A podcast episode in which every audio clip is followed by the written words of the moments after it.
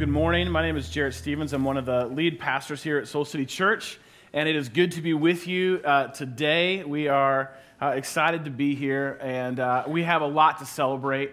Uh, you heard Nancy mention a moment ago the exciting stuff that's happening with our album, our first original worship album, which is so cool.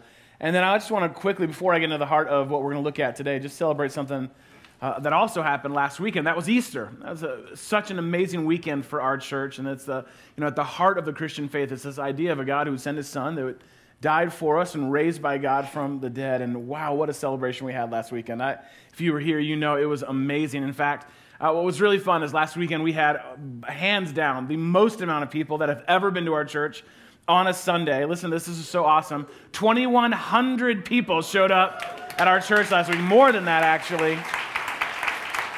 Uh, if you were here, you know that because they were everywhere. You could not escape people. And uh, Soul City Kids had the most amount of kids ever come through there. It was so fun to see all that happen from the big find and then on to Easter Sunday. It's just so cool to see what God's doing. Here's the one that means the most to me and my hunches to you as well, is what was so fun last weekend was to see over 40 folks uh, begin a relationship with Jesus last weekend here in our church. Isn't that so fun and exciting to see that real life change and uh, and it's exciting to see it and, and, watch our church continue to grow in that regard. So, such fun stuff. And today we're kicking off a new teaching series uh, called Real Talk, where we're going to talk really honestly and ask our big questions about God to God.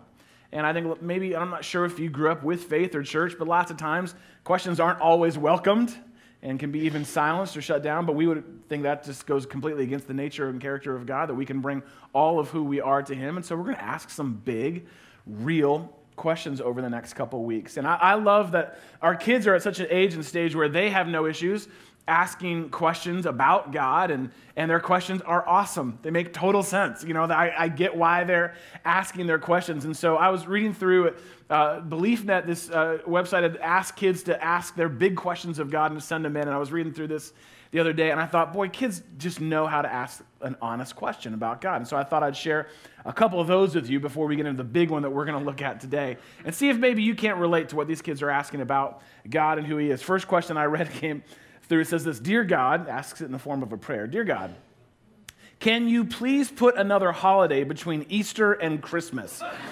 There's nothing good there now. It's kind of, I get it. I get it. That makes total sense to me. Uh, this next one's pretty awesome. Dear God, are you a ninja? Is that why I can't see you? God is very stealth mode God.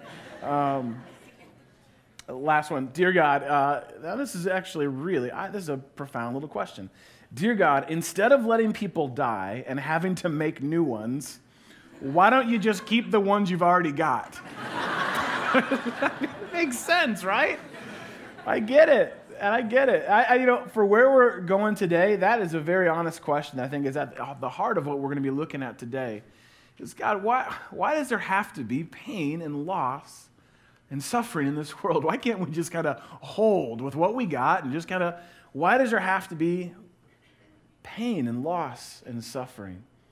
And so we're going to look at a really big question. I think it's an important question for every one of us to ask is how could a good God, why would a good God allow bad things to happen in the world? Why would a good God allow bad things to ever? Eh, you ever wonder that question yourself? You ever look, turn on the news and, and just have that go, okay, why, how could a good God allow bad things like this to happen? You don't need to really look all that far to find reason to ask this very big question. I mean, just think about what you see in the news countless wars and genocide, extreme poverty I mean, you just look around the world and go, okay, God, where are you, where are you at with that?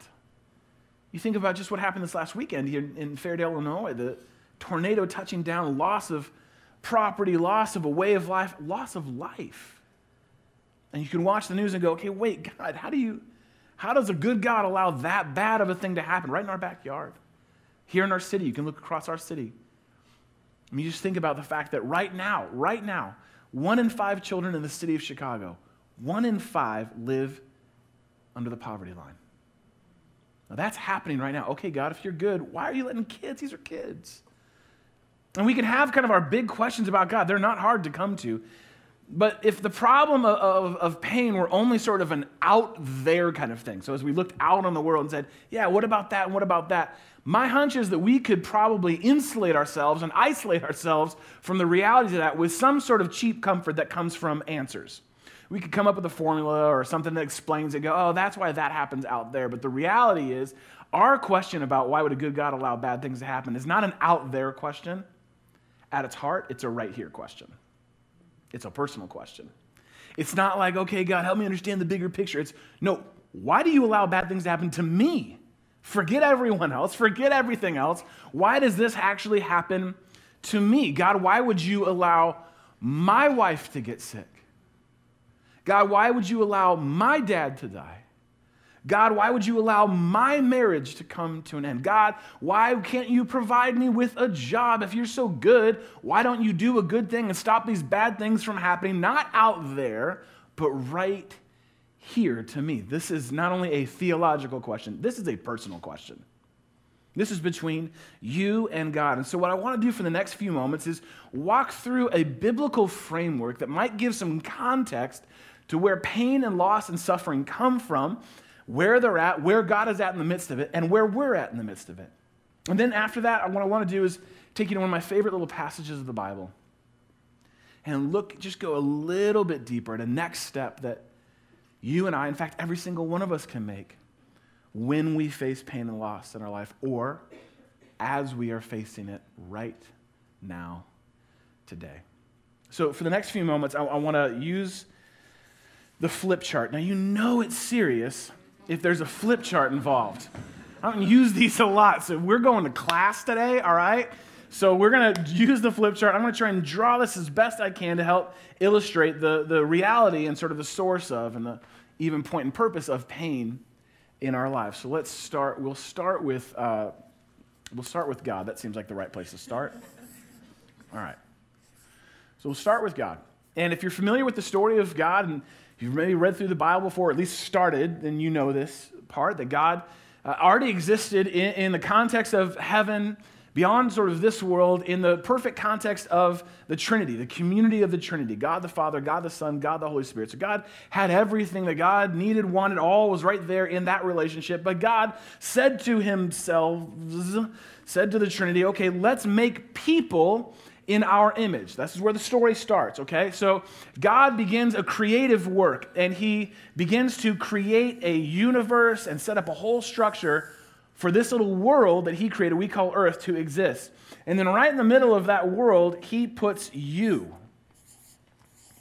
and me. He creates us. So God says, let us create people in our image that we might have, that God might have relationship with them. This is a creative act. This is an act of love.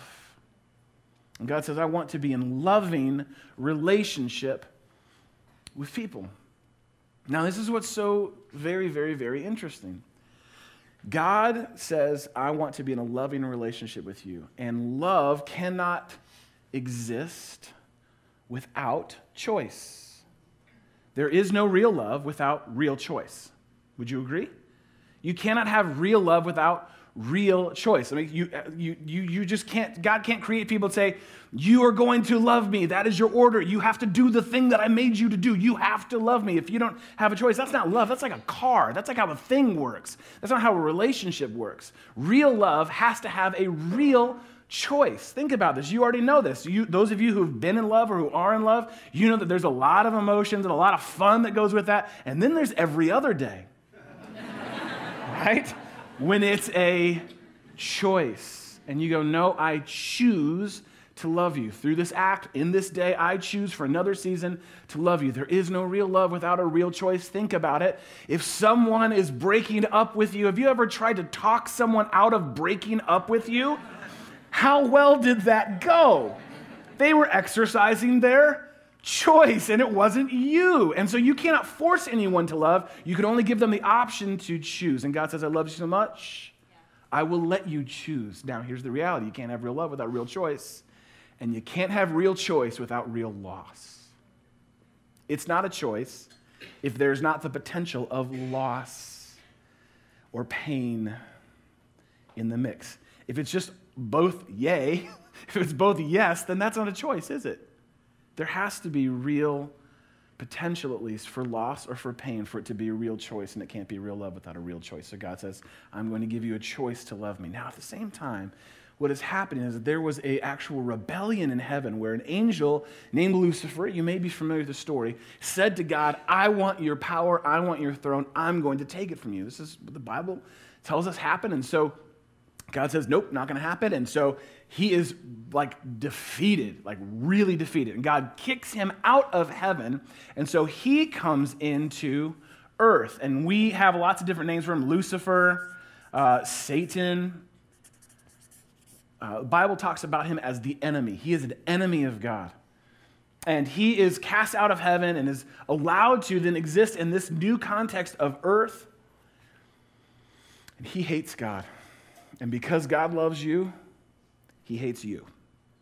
It's part of the context of how we get there to understand how pain and loss comes. So this enemy hates God. And because he hates God so much, he hates you and is going to do whatever he can do to destroy you. Because if he can destroy you, maybe he can destroy God. So this is a very real thing that's happening. if you're familiar with the story in Genesis 1 and 2, and then leading into Genesis chapter 3, there was a moment where the enemy had deceived and had led Adam and Eve to a place of choice.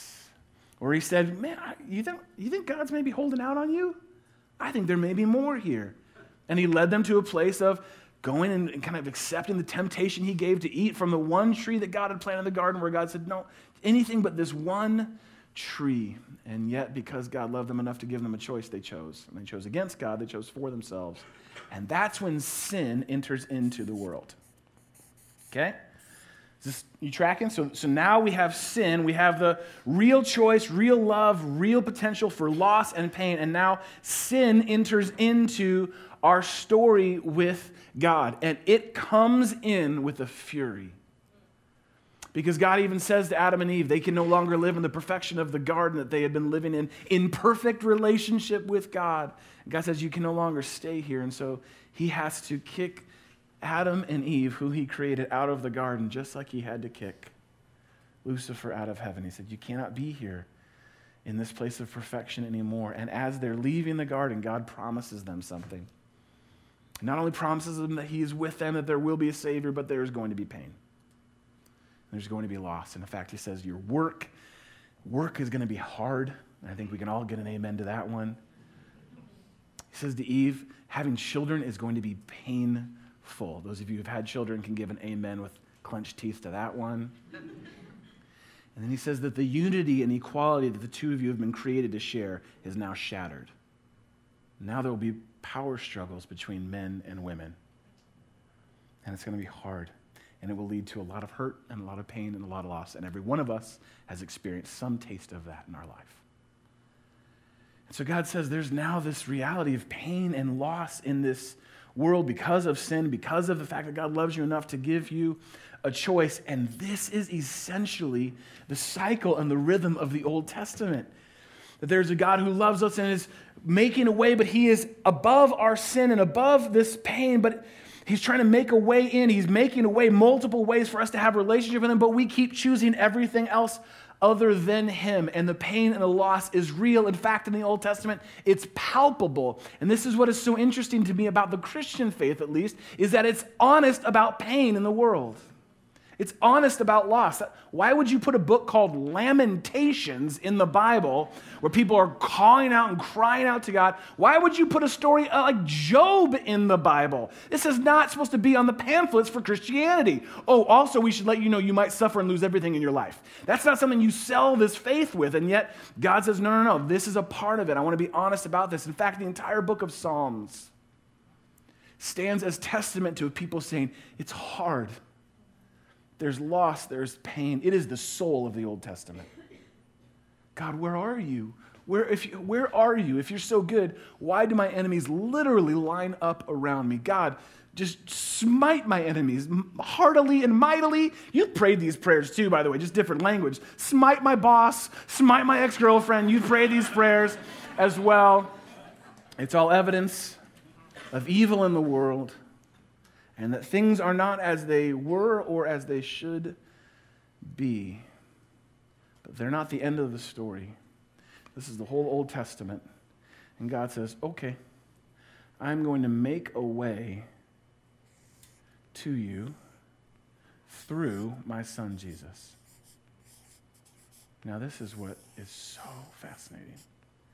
God says, I'm going to make a way for you to have relationship with me through Jesus. And Jesus comes into the earth and suffers. Comes in as one of us, fully one of us, and fully experiences the human condition that we know called loss and suffering and pain. The Bible talks about how he was someone greatly familiar with pain and with loss and with suffering.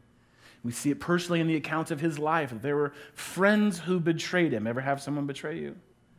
Friends who abandoned him. Friends who died on him. People who wouldn't accept him, who rejected him. Plots against his life. And then ultimately, we see on the cross as he's hanging there, suffering literally, physically for us, he cries out and he says, God, where are you? I think he is familiar with suffering. I think he has a little something that he knows about this. And God says, I'm not only to send my son to be with you, to be one of you, and he's not only is he going to suffer with you, he's actually going to suffer for you.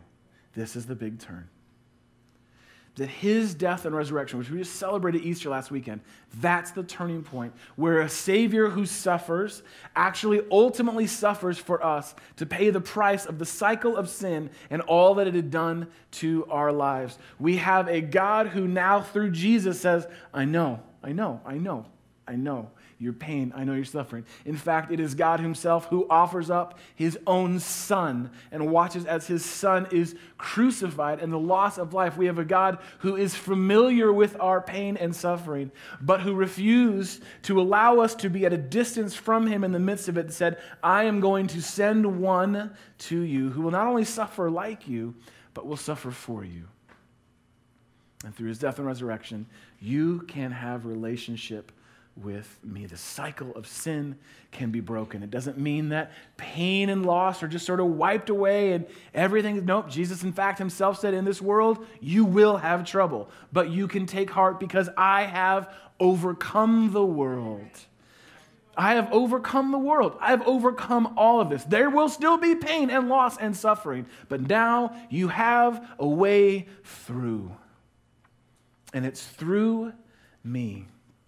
See, what God is doing here is that He is letting us know that He is not only greater than our pain and suffering, but He is all in with us through the pain and suffering and loss of His Son. All the other major world religions talk about pain and suffering. I have yet to find one that would go to this length. I will suffer with you, and ultimately, I will suffer for you so that you can actually know me. And the beautiful part of the story is God says, because here's why. This even isn't the end of the story. There's a bigger picture than this big picture. And the Bible talks about the reality of this thing called heaven. And it's where we get to dwell with God for eternity, where the Bible promises that there is no pain, no suffering, no more tears perfect unity and community with God throughout eternity in the context of heaven. God says this is a temporary thing. This is not the end of the story. It is a part of the repercussions of sin, which came from a choice, which ultimately came from love, but it is not the end of the story. There is something greater coming. And that's the hope that we cling to and that you already know. You would not live in the Midwest if you did not believe in spring. You already know that there is a greater thing coming. And so every winter, when we're in the midst of complaining and crying and calling out and believing that God has forsaken us because it snowed the first week of April, we know that there's a bigger story. And spring is coming. And God says there's a bigger story. Heaven is the place where you will dwell free from pain and loss and sin and suffering with me for eternity. And until then, God says, I've provided a way through. I've provided a taste of this here. And it's through my son, it's through what he's done with you, ultimately, and for you. Now, this is as best I can try and give context. I mean, this is a lot of Starbucks napkins that I was drawing this out this last week, trying to make it all make sense at some level, give a context as to the why there's pain and loss and suffering, bad things in the midst of a good God. But my hunch is, is that even when I explain it all like that, and I give my nice little diagram and that there's not a single person in this room for whom your pain or suffering that you might be going through right now all of a sudden just went away by me drawing this diagram on the board. That even understanding why, as important as that is, giving context, that doesn't wave a magic wand and make pain and loss and suffering go away, does it? No. I mean, think about it. This last week, we were on spring break with our kids down in Florida. It was such a great time. And we were, we were in Miami one day walking through, showing the kids Miami's so fun. And Gigi had fallen kind of behind us a little bit. And so she was walking behind us and she tripped and fell and scraped her leg up pretty good. And, and she was really hurt on two levels. One, she was physically hurt that she had fallen. And then two, she was emotionally hurt that we didn't notice. We just kept walking. And so now she's hurt compound hurt on multiple levels here. One, the knee, and then the soul has just been wounded because we didn't notice. We just happened to be a little bit ahead of her. And so she came stomping up, you know, half limping, stomping up to us to let us know how hurt she was. And she was crying. And I could see it. I felt so bad. And so can you imagine in that moment as a father, as Jeannie, as her mother, in that moment to get down and say, okay, Gigi, let me explain to you why you're hurt. The reason you're hurt is because there's a force in the world called gravity that God created that holds everything together. And what happened was you weren't holding our hand and you weren't walking with us. And so you fell behind. And when you tripped and fell, that's why you're, when your skin hits a hard object like that, what's going to happen is it's going to cause an abrasion and a wound. And now, Jesus, let me explain to you what's going to happen and why you're going to scab up over the next couple of weeks. What's going to happen is your white blood cells are going to work together in your body to actually heal you. And there's a lot of work going on, and there's going to be a hard, red, gross surface on top of your knee. And it's only going to be there for about two to three weeks or seven to eight weeks if you pick at it. If I were to get down and explain to her why she's hurting, do you think that would help her in that moment? I could spend the rest of the day trying to explain to you why there is pain and loss, sin and suffering in our world. But my hunch is what you want to know is what my little girl wants to know. Will it be okay? What she wants to know is not a scientific like explanation. What she wants to know is, will, Daddy, will you, will you take care of me? Will, will, will I be okay? Will it be okay? And see, I think this is a fundamental shift in our big question and very important question about why a good God would allow bad things to happen. I think it's a question every one of us has to ask, and it's not a why question. That's a great place to start, but why does not speak to the deepest needs of your soul. The better question is a who question. Who are you, God? Who are you? Are you good enough? and great enough for whatever it is that I'm going through? I think that might be a better question. And in fact, you might want to grab a pen and write this down because this might be a better question for you personally to wrestle with. Anytime you come into a season of pain or loss or suffering, is God great enough? Great enough. That means powerful enough to be above and greater than my pain or loss or suffering. And is He good enough? Do I really believe He loves me? Do I really believe that this pain or loss or suffering doesn't need to have to be a punishment for something or that God has turned his back on me, that I actually know that he's good enough, that he has experienced pain and loss and suffering himself. And so, my question is God, are you great enough to carry me through it? Are you good enough to stay with me, God? All the way through. Now, you can ask that very important question and come to the end and go, I don't believe God is. And in fact, that may be a conclusion you've come to. I don't think God is great enough. I don't think He is good enough to handle to take care of me in the midst of this pain or this loss or suffering. And many folks, smart, intelligent, well intentioned people say, I don't think you are God, and so you can eliminate God from the equation. You can come to that conclusion to say, God, I just don't think you are. You're not good enough. You're certainly not great enough because it's still here and I keep feeling it, so you're out of the equation. But you know what you can't do by doing that? You can't eliminate pain and suffering from the equation. You can eliminate God, but you are still going to face pain and suffering and loss. And so the question is would you rather walk through it with Him or without Him? Because we will face pain and loss and suffering in this life and in this world. And the real question is a who question God, who are you? And I believe it's also a what question. What are you going to do? What are you going to do about the pain and loss and suffering in my life? What I found to be true in my life is that when I come into a season of loss or pain or suffering, it doesn't make sense to me. What I've found oftentimes that God is giving me is a gift. And regardless of where it comes from, there is a gift that can come from the pain and the loss of my life, as, as just counterintuitive as that may seem. But it's not any gift. I don't, I don't know if you can tell, but this is a gift wrapped in sandpaper. And that's how it feels, doesn't it? This is a gift from God that uh, this pain or suffering or loss in our life is honestly, if we were to be honest, it is what changes, transforms. This is where we grow the most. This is where our faith is most formed. When you are at the bottom and you are utterly dependent on God and you have no other options, this is actually can be seen as a gift, but the reality is it's wrapped in sandpaper and it hurts. And I don't want it. No, thank you, God. Return to sender. I don't want it. But if I'm willing to trust who God is, then I will be able to see what God can do with my pain.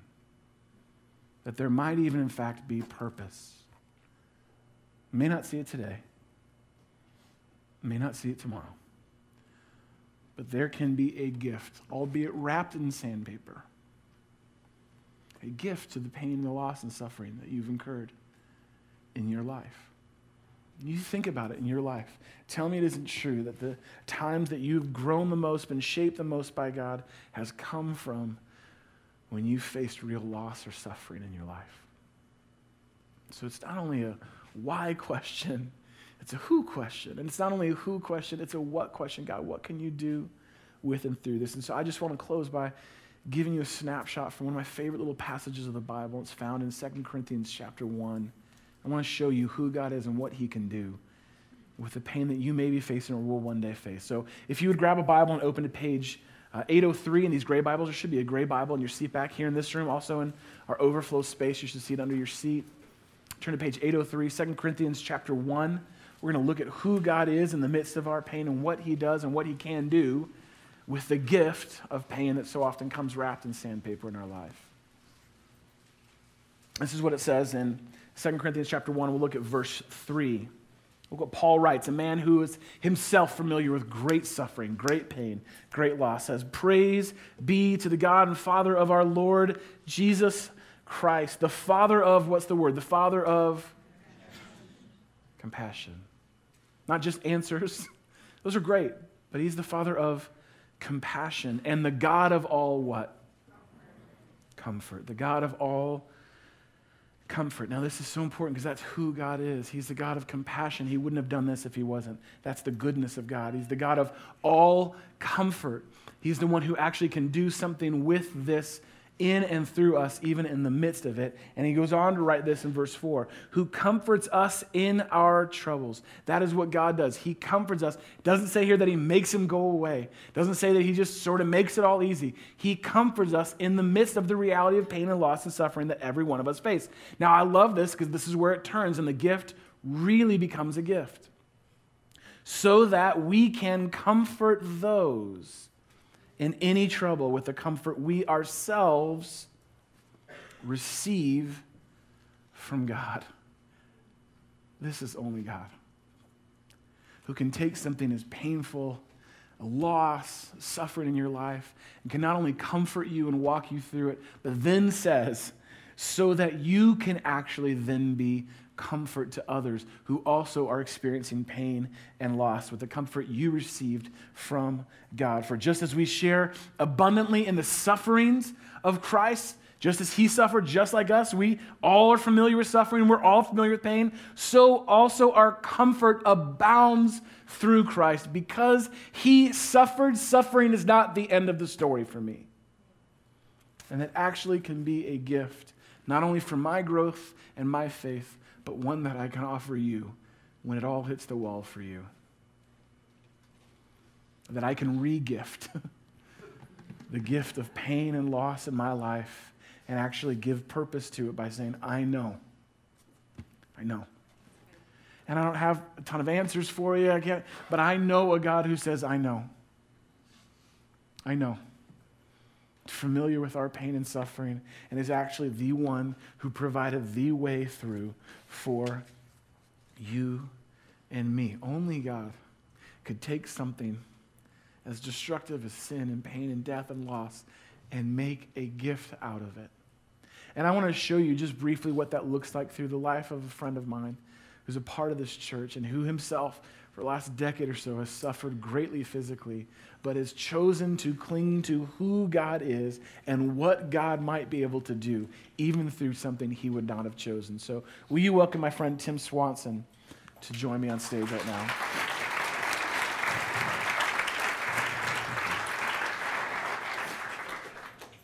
Tim, I'd love for you to uh, share with us your own story. I know your story, it's the story of physical pain and suffering. That, that's part of the story. And uh, I, want, I want you to hear kind of what this looks like in real life and in real time. Um, but before we get to the specifics, why don't you tell us just briefly about kind of your faith story growing up before this last decade or so? Where was God at in your life growing up? Yeah, you know, I'd say I had a very easy kind of faith story, uh, very fortunate kind of faith story.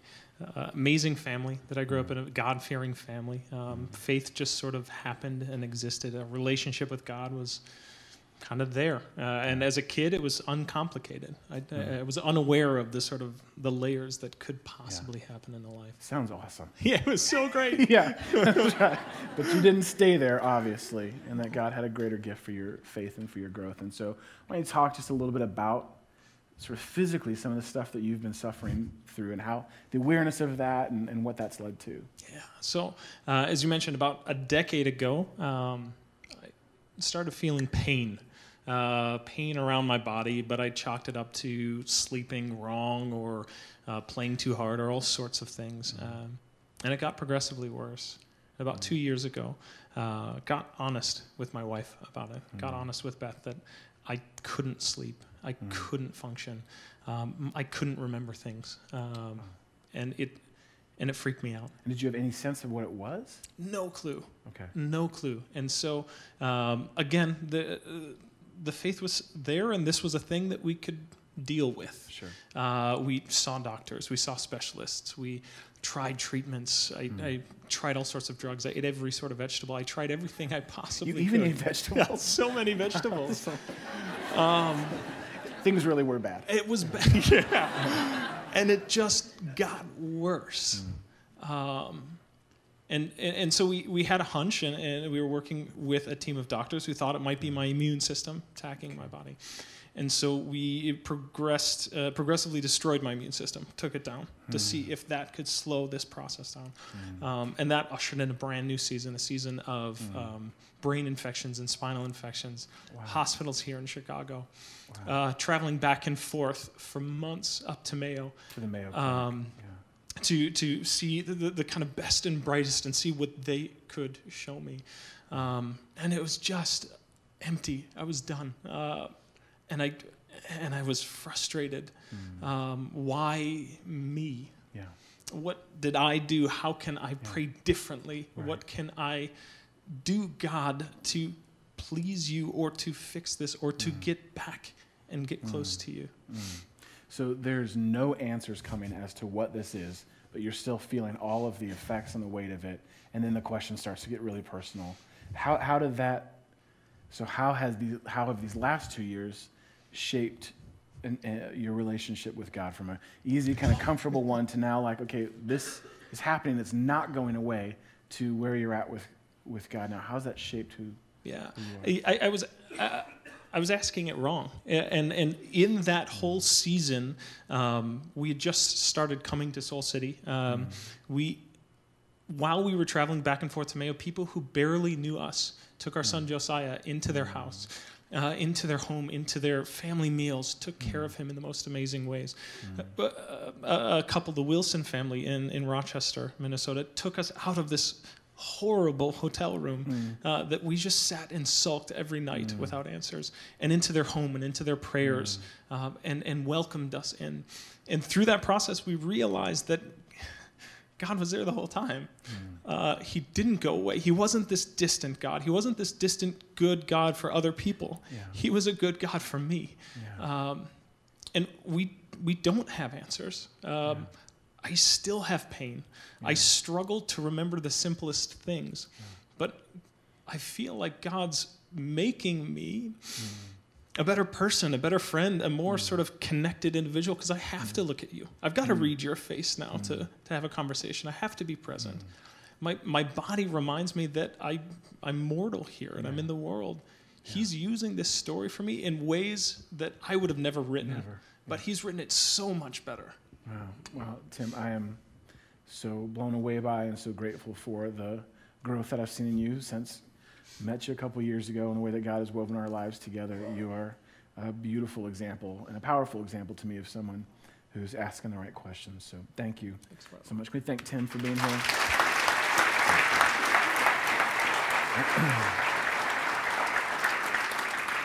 I think you saw and got a glimpse of, even in Tim's story there, that when we get to that bigger question, okay, God, who are you? Are you good? And what might you want to do with this and through this? God, might you actually want to grow something in me out of this that I would never have chosen, but I'd never be the same without. And I could walk you through the losses of my life and how I wish I would love to take them all back. Nope, wish it wouldn't have happened, wish they wouldn't have happened, but I would not be who I am with you here today were it not for those things. And so, can I get to a place where I say, okay, God, I'm going to trust that you have provided a way through because you sent the one who suffered for, suffered with, and suffered for me.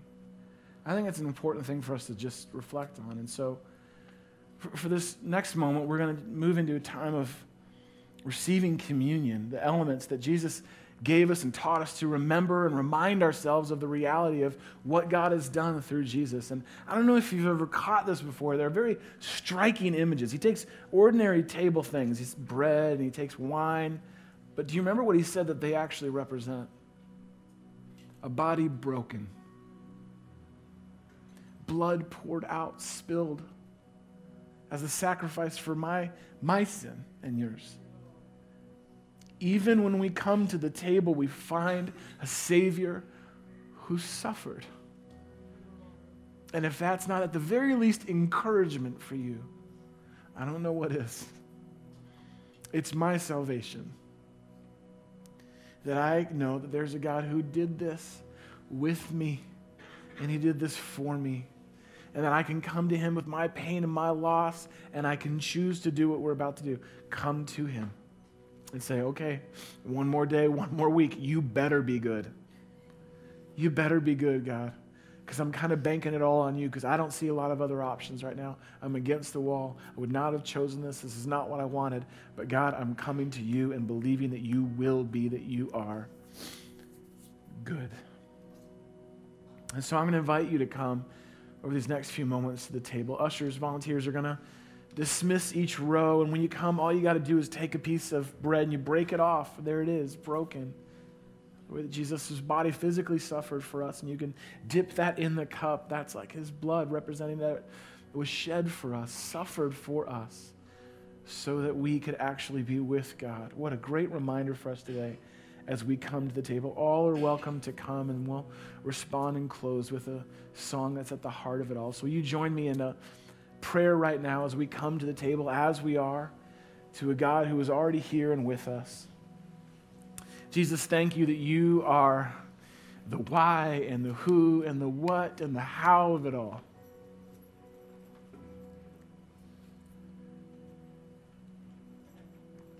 And I pray that we have, I pray that God, you've given us a greater understanding, a greater context for the reality of pain and loss and suffering. But I pray more so than that, that there would be something tugging inside of us, something pulling against hope against hope, God, that you actually are good and that we can come to you and find that you are closer than we ever even imagined.